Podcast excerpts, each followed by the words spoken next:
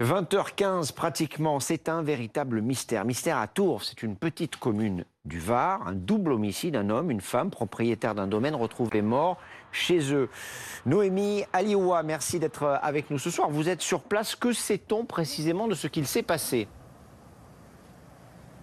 Écoutez, ce que l'on sait aujourd'hui à 20h, 48 heures après les faits, 48 heures après le drame, eh bien écoutez, c'est que ce double homicide a coûté la vie à ce fameux couple, à ce couple de sexagénaires qui est également propriétaire du fameux domaine des sources près duquel nous nous trouvons dans cette ville de Tourves dans le Var. Les corps ont été découverts samedi aux alentours de 17h par une amie du couple qui est également traiteur puisque ce soir-là, un mariage devait être organisé.